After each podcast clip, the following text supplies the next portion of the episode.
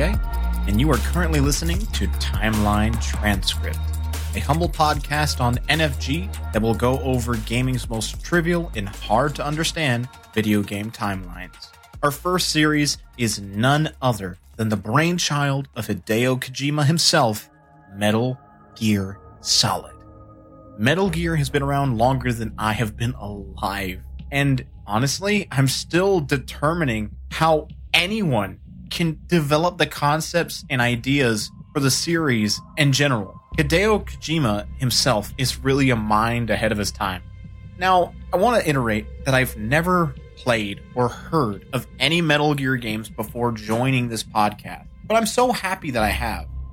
I've poured my emotions into these games, and I'm very pleased to be involved with the thousands to millions of fans who love Metal Gear Solid. Now, to reiterate, I have played all the games for this podcast, and I will cover them as much as I can from every installment in the canon timeline, covering the ones in the timeline that are considered canon, which the timeline stems from 1964 all the way to 2012. This means that I won't be covering any games that might seem as dubious canon or canon spin offs or not canon at all. I'm sorry for everyone who loves Metal Gear Rising Revengeance or Metal Gear Rising in general. I'm unfortunately not going to be covering that, but at some point, maybe.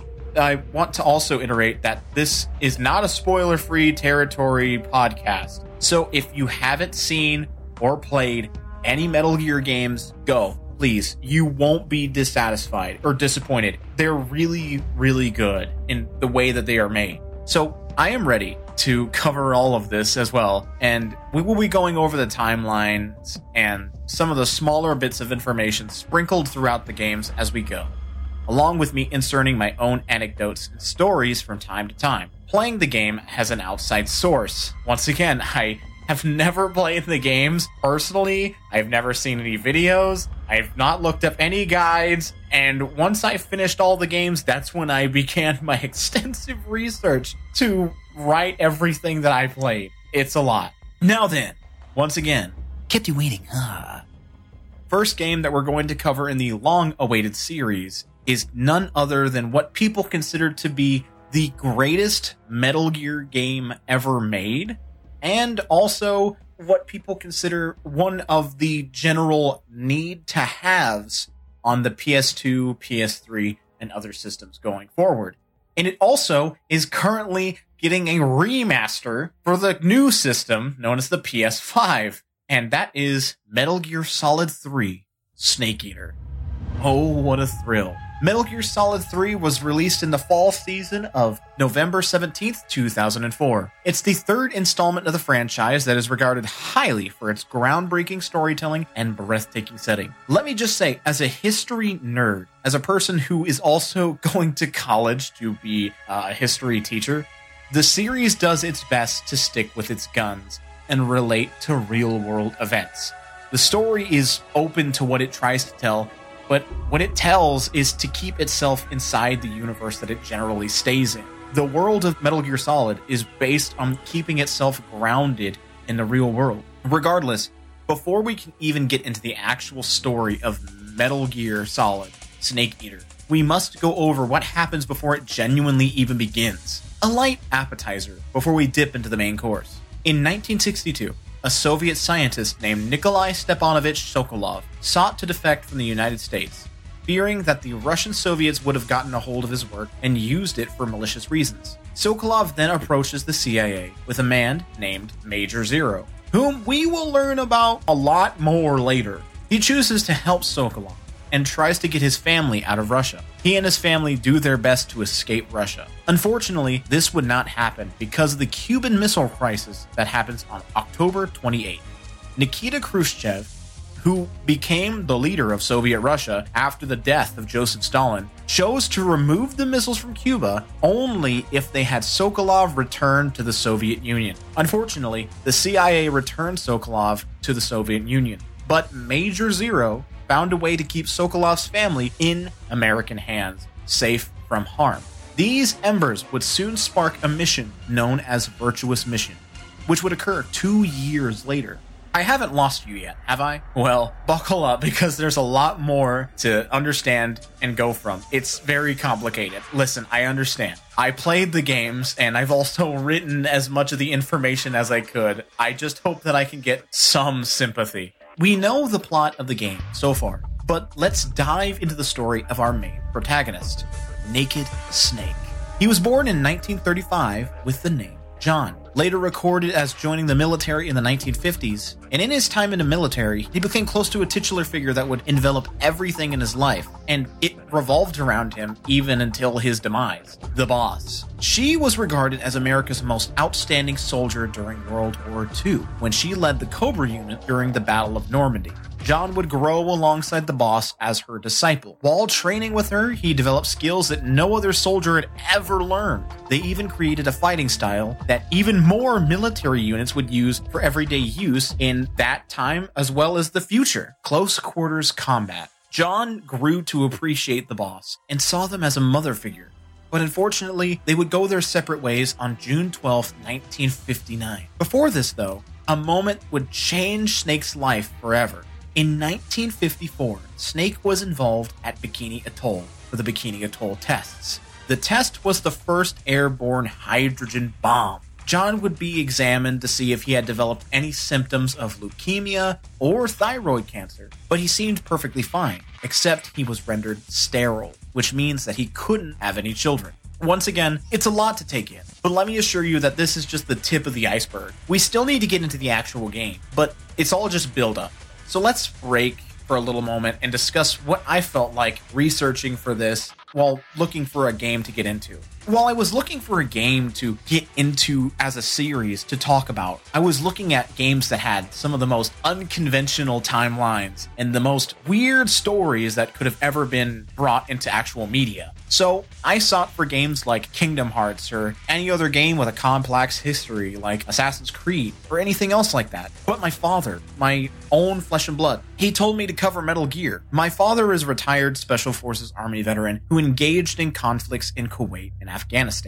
I found it kind of off putting that my father, who spent most of his time fighting in war, would tell me to cover a game known as Metal Gear Solid, which is kind of odd because I see my dad as the most macho and American man I know. Why would he ask me to cover a game, let alone a video game? He's very against games as a whole. But either way, I listened and I started to engage in learning about Metal Gear. Now I understand why my father told me to get into it. It's something deeper, something that he understood. So this is kind of for my dad. Thanks, Dad. Love you. Anywho, back to the topic at hand.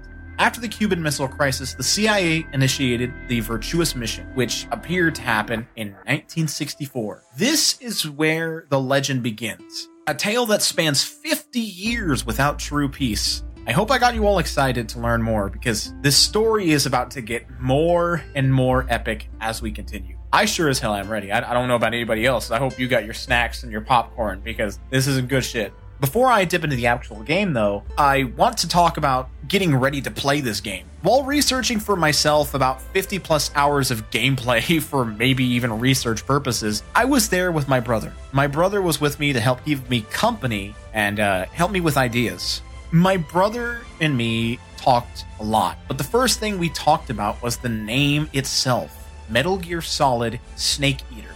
What did Snake Eater mean?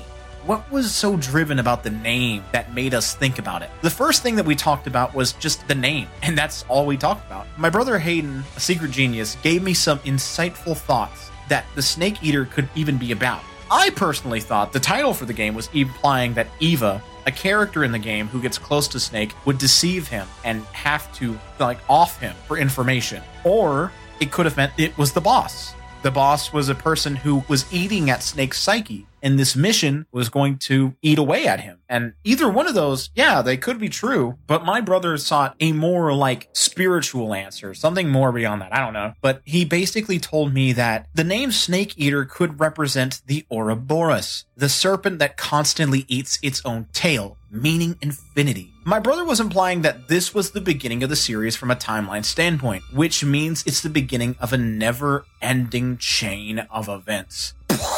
When I heard that, my head exploded because I would have never thought about that. But it's so true. For any of my veterans who has played Metal Gear, you would understand. I didn't know whenever I was first playing it, but my head's exploded and I still can't get out of my mind. Now let's talk about the actual game itself. First and foremost, every Metal Gear game has excellent voice acting, from the main protagonist all the way to the extras in the background. The moment we get into the game, we are precisely set in the year 1964. Snake himself is jumping out of a plane, and it's implied that Snake is the first person to do a Halo jump, which is super odd because in the real world, the first Halo jump wasn't done until the 1970s, distinctly 1970. It's still fascinating, but I don't understand how this alternate world could have so much more advanced stuff than the world that we currently live in. Anyway, upon starting the game, we get introduced to a group that's helping Naked Snake on his mission Fox otherwise known as Force Operation X. First, we have Major Zero, the same Major Zero who was helping Sokolov and his family. He is the commanding officer for this mission, and he would keep tabs on Snake, ensuring he was getting through the mission successfully. Then we have Paramedic, a medical advisor of the mission who was to help him make sure he had support whenever he needed medical advice or insight on how animals tasted in the general area Yes, in the game, Snake needs to eat animals in the woods. I apologize if anybody is squeamish because of that. She is also used to save the game and give a lot of different information about different types of films during the time period. It's honestly kind of perplexing because when I was first playing the game, out of nowhere, Paramedic gives me this insightful comment about Godzilla. And I was just trying to save my game and I was doing something else completely while also playing the game. And I heard something about Godzilla. I look up to my screen and there's just Paramedic talking talking about Godzilla films. And I'm like, where? Why? When did this happen? Anyway, we have another figure which is named Sigint. Sigint is a weapons expert who can provide Snake with the knowledge about some of the weapons he can find and tell him about camouflage that works best in specific environments. These would be Snake's eyes and ears for this mission, which he would desperately need considering he needs to find all the gear OSP which in military terms means on site procurement. This is also where John would get his name, Naked Snake, because he had no gear on arrival. Along with them, there was another. It was the boss. Now, I want to tell you all that Snake hasn't seen the boss in a while. So much so that he even memorized how long he hasn't seen her. Snake says it's been 5 years, 72 days, and 18 hours. I find it funny how he kept up with how long they've been gone from each other. They talk, and Snake begins his mission by sneaking deep into the forest of Tselinoyarsk USSR. The gameplay at this point is what you would expect from a normal, typical Metal Gear title. It could be better in terms of controls, sure, but what it makes up for in controls is how the game mechanics actually work. Small things like how the enemy can hear you or how you can throw a snake at an enemy to distract them. There are unique touches that the games don't have, but nevertheless, the game plays fine once you get the hang of the controls. When I first played, I'm not gonna lie to you, I had no idea what I was doing. I was like a chicken with his head cut off. And once I got the hang of it, I really did get the hang of it. Snake continues his mission until he gets to his objective, where he can locate Sokolov and talk to him. They talk briefly and talk about him extracting him and taking him back to the United States. By the way, I did say that the CIA was the ones that told them that this mission was going to go, but I really don't think that they did because Major Zero implies that if this mission was found out, then it would mean bad repercussions for not just them, but for Snake and practically the whole world. If the whole world found out about this mission, it would mean really bad stuff a lot of it would be bad. So it was supposed to be super secret, so much so that they would be charged as war criminals if it was found out. Either way, Sokolov and Snake talk briefly before they get ambushed by Gru, otherwise known as by the way, I apologize if I butcher this, but if there's anybody that wants to teach me how to pronounce it, that would be much appreciated. Gru, otherwise known as Glavnivoy Raznazbenoy Apravnielna. That was a mouthful of words, but that supposedly is supposed to mean Main Intelligence Directorate, as well as basically they're supposed to be a big directorate for like main intelligence, but they also do specialize in combat. As they are attacked, Snake meets a significant feature that will be present from not just this game, but every game going forward. He's a major character, so keep him in mind. Major Ocelot, or just Ocelot, as well as getting to ambushed by other soldiers from Gru. Ocelot and Snake engage into a scuffle, that makes Ocelot and his men lose because the thing about Ocelot that I love in the game is that he does way too much. Especially in this game, he does way too much. His sidearm gets cramped with the bullet because he does not know how to control his weapon well. And because of these theatrics, he ends up getting his sidearm taken by Snake, and then Snake disarms him completely. And then he also disperses of his other soldiers that are in his little platoon. And it's honestly kind of funny watching Snake take care of like all of these men by himself. Nevertheless, Snake then compliments him after he loses the fight, but also teaches him. And he says these distinct words. I'm going to do my little voice acting chops. I apologize. You ejected the first bullet to a hand, didn't you? I saw what you were trying to do. But testing a technique you've only heard in the middle of battle wasn't very smart. You were asking to have your gun jam on you. Besides, I don't think you're cut out for automatic in the first place. You tend to twist your elbow and absorb the recoil. That's more of a revolver technique. After this, Ocelot tries to attack him, but again, he fails. Snake dispatches him and then compliments him again. But that was some pretty fancy shooting. You're pretty good. I want you all to remember this because this scene right here, this scene where he says, You're pretty good, is imperative for the series here on out. Snake and Sokolov regroup after that scuffle with Gru, and they slowly return to the extraction zone, only briefly taking a moment to breathe. Before then, they run into a giant mechanized looking weapon on top of a cliffside. Sokolov discloses to Snake that the weapon they were telling him to make was on top of that cliff. It's the same weapon that's on that cliff. It was called the Shagohod. It's a weapon that could fire off nuclear IRBMs from low range terrain. It's a mobile operational tank capable of working with only one person inside of it. Sokolov tells Snake that it still needs to be finished, but it will be finalized once the weapon advances to stage 2. Sokolov tells Snake that if the weapon is finished, it will be the end of the Cold War, yay, but instead it will start another world war. Oh no! As they cross the bridge, trying to escape and get to the extraction point, Snake had to walk across this bridge. And this bridge is really rickety, by the way. And Sokolov looks over the edge and he gets terrified. As they walk over this bridge, they run into some resistance. It's none other than the boss. The boss, his mentor, the lady that was supposed to be not here. I want to reiterate, I should have said this before, but she wasn't supposed to be here. She wasn't even in that plane. She was far off in a submarine away from the mission zone, but she was supposed to be here helping with the mission, and she was just gone. I don't know how the hell she ended up here, but she ended up here. It's one of those weird things that I just wasn't expecting.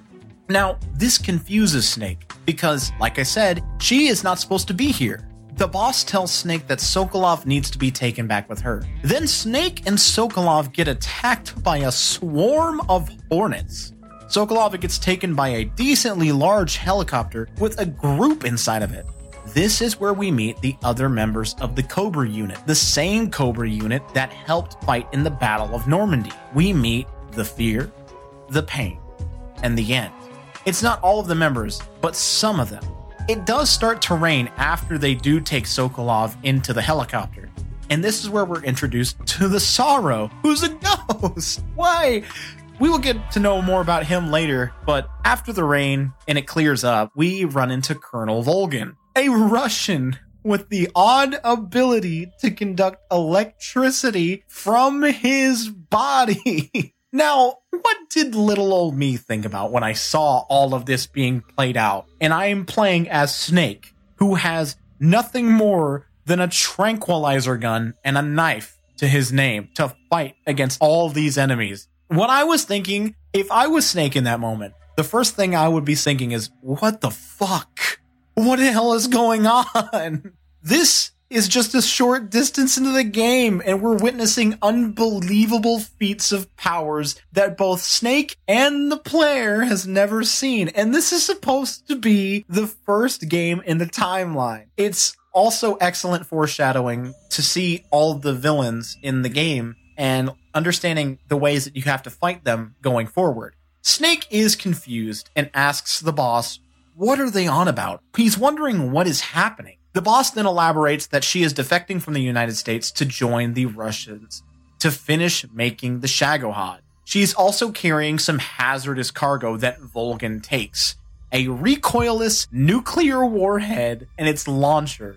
Volgin then asks if the boss is going to take Snake and make them come with them or not. But she says that Snake doesn't have any motion to carry him into battle. When I was thinking about this, because I feared what the enemies' names were, there's the fear, the pain, and the end. All of them have some sort of correlation to emotions, and it's really odd. So, for that, Snake engages in combat, only to have his firearm dismantled and his arm broken from the elbow to his hand. Snake is left to fall on the ground in pain. Volgin then says that Snake has seen his face and he can't be left alive. But the boss then speaks up and says that she will take care of Snake and she starts attacking Snake again, saying that her disciple was the only one that she will adequately take care of. He's her disciple, and she's going to take care of him. So Snake winces in pain, and he gets hit in the stomach. And as he winces in the stomach, the boss pivots his weight and throws him off the bridge. As he's being thrown off the bridge, though, he does take her bandana off of her head. And this isn't just some regular rinky dinky bridge, by the way. This is a 100 foot from the ground below, river running fast underneath the bridge. This is a very tall bridge, and she throws him over the bridge, and he lands into the river, only for his body to wash up miles away from the actual bridge. Kind of okay. He's not completely fine. He's kind of messed up. Emotionally, physically, spiritually, he's messed up. But that has to suck. And honestly, speaking about this now and learning about all the facts that I'm going to know forward, as of right now, at the age he is, as of right now, in the future, we're going to learn a lot more, but as of right now, this is Snake's lowest moment. He has lost his surrogate mother, and she made his many years of training look like nothing more than a waste of time. It also makes her look like an imposing force to be reckoned with. What makes this worse is that she tossed him away, literally and metaphorically, as if he didn't mean anything at all to her. But anyway, Snake awakens miles away from what happened, and the boss took care of him and threw him into the lake. But Snake wakes up and he looks at all of his wounds. He calls everyone at Fox through his like little radio, and he tells Major Zero and everyone else about the boss's betrayal of her country. This perplexes the group because they have yet to learn why she would do anything like this. They didn't suspect that she was going to. Meanwhile, the group of rebel helicopters, the same ones that attacked Snake and took Sokolov, they also have this new cargo of this nuclear weapon that they have, as well as another like person inside the helicopters. Inside the helicopters, they have this woman who is supposedly supposed to be the wife of Sokolov. And we'll learn more about her later when we get into the operation known as Operation Snake Eater. But right now, we're getting to the tail end of Virtuous Mission. Now, as they are flying off, Colonel Volgin has this malicious thought in his head, and he starts acting upon it. He loads a nuclear missile into the firing launcher itself. By the way, Ocelot's back here, and he's in the helicopter with them, so he's also working with this group and he sees Volgin loading this warhead into this launcher. And Ocelot tells Volgin not to do it, that there's going to be horrible repercussions for his actions if for the things he's about to commit.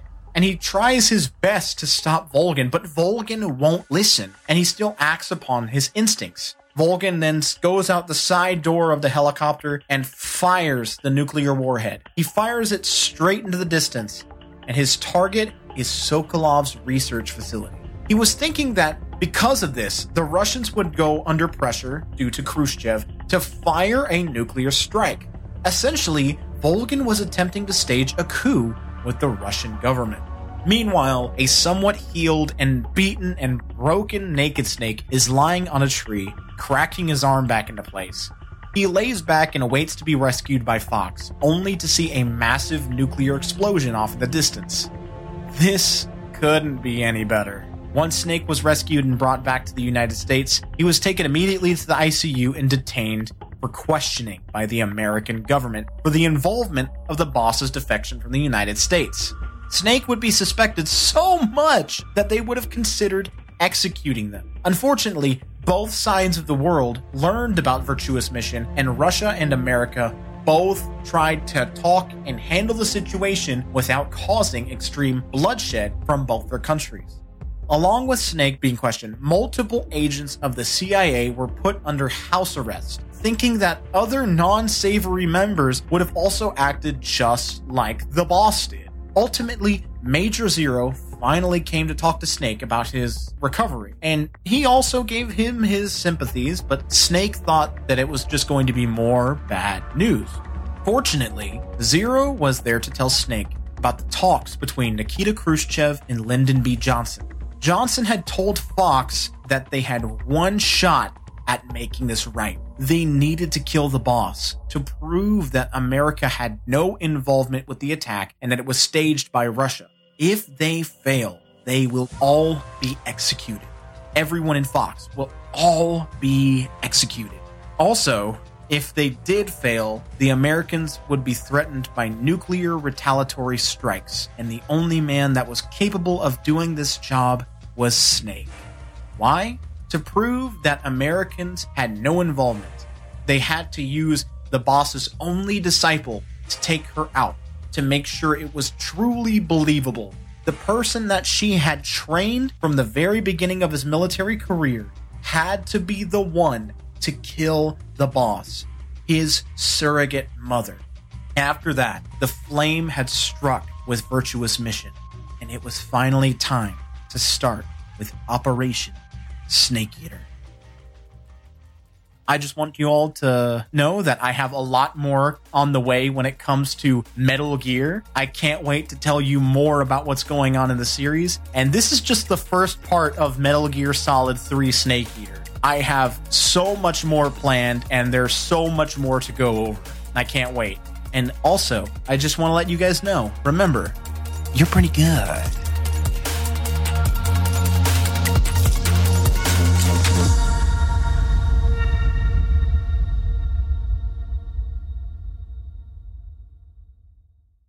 You for tuning in to this episode, proudly presented by the APNM Group, a subsidiary of Algid Productions LLC. We strive to produce content that informs, entertains, and adds value to your day. We value your input and would be delighted to hear your thoughts in the comments about this episode. If you have questions, comments, or suggestions, please engage with us in the comment section or via our social media platforms. Your feedback helps us shape our content and uncover new topics that matter to our listeners. If this episode resonated with you, we kindly ask that you rate and review this show on your preferred podcast platform. Sharing this podcast with friends and family helps us reach more listeners and continue delivering content you enjoy. For more information about the podcast, the host, or our parent company, please visit the link in this episode's description. Also, visit us on YouTube and Rumble to see and hear every content produced by Algid Productions. Thank you once again for your time and support. Until next time, stay tuned and stay inspired.